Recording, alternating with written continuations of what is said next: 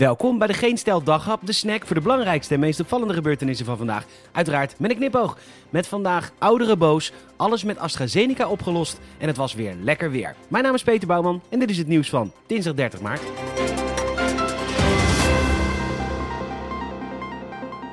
We hebben afgelopen week te weinig geprikt en dat ligt niet aan de mogelijkheden, wist het RIVM gisteren te melden. Te weinig mensen hebben zich voor een prik aangemeld en dus zaten er bijzonder veel gaten in de prikagenda.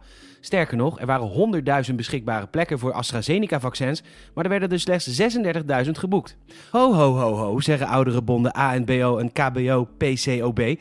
Zij stellen namelijk dat ouderen niet weten wanneer ze aan de beurt zijn en ook de communicatie zou tegenstrijdig zijn. Dat meldt het Dagblad van het Noorden.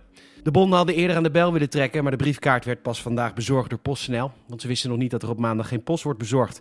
Bovendien kost een postzegel inmiddels 83 cent. Dat is 1 gulden 85.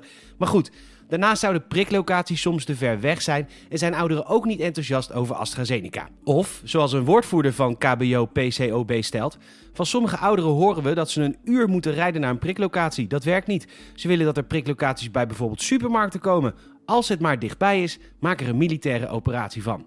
Daar zijn we natuurlijk erg mee eens en het zet de Tweede Wereldoorlog ook lekker in perspectief. De jongeren mogen niet zeuren over een jaartje lockdown, want de hongerwinter, dat was pas erg. Nou ja, blijkbaar niet zo erg als een uurtje reizen of op zoek gaan naar een brave burger die met vervoer wil assisteren. Overigens is er wel goed nieuws voor mensen die twijfelen over AstraZeneca, want alle problemen zijn opgelost. Over AstraZeneca kun je geen twijfels meer hebben, over het bedrijf niet, trombose niet, niks. Het is namelijk niet meer aan AstraZeneca, want ze hebben de naam veranderd. En kijk, dat is slimme bedrijfsvoering, waar ze zo bekend staan. Vanaf heden heet het vaccin Vaxzevria. Een nieuwe verpakking, een nieuwe naam, zelfde product. Handig, want als de ouderen met klachten willen bellen, Vaxevria is geen bedrijf en dus niet te vinden. En waar moet je dan met je klachten heen? Een beetje hetzelfde als de late postbezorging. De bonden proberen nog met man en macht de PTT Telecom te bereiken.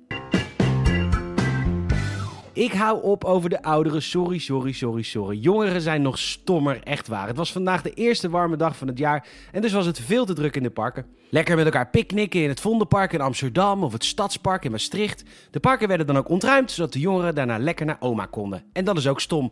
Daarnaast was het druk aan de stranden, druk in de stad, druk in de bossen en druk in de kerk. Was er nou maar een manier waarop dit beter te stroomlijnen viel? Dat je je van tevoren moet aanmelden, laten we het voor het gemak reserveren noemen. Met loop- en richtingpaden, waarbij je wordt begeleid door ja van die dienstverlenende types. Die dan ook nog een biertje kunnen brengen, zodat je niet met z'n allen naar de supermarkt hoeft. Nou ja, was het er maar. Het containerschip Ever Given is weer vrij en dus kunnen de schadeclaims hun doorgang vinden.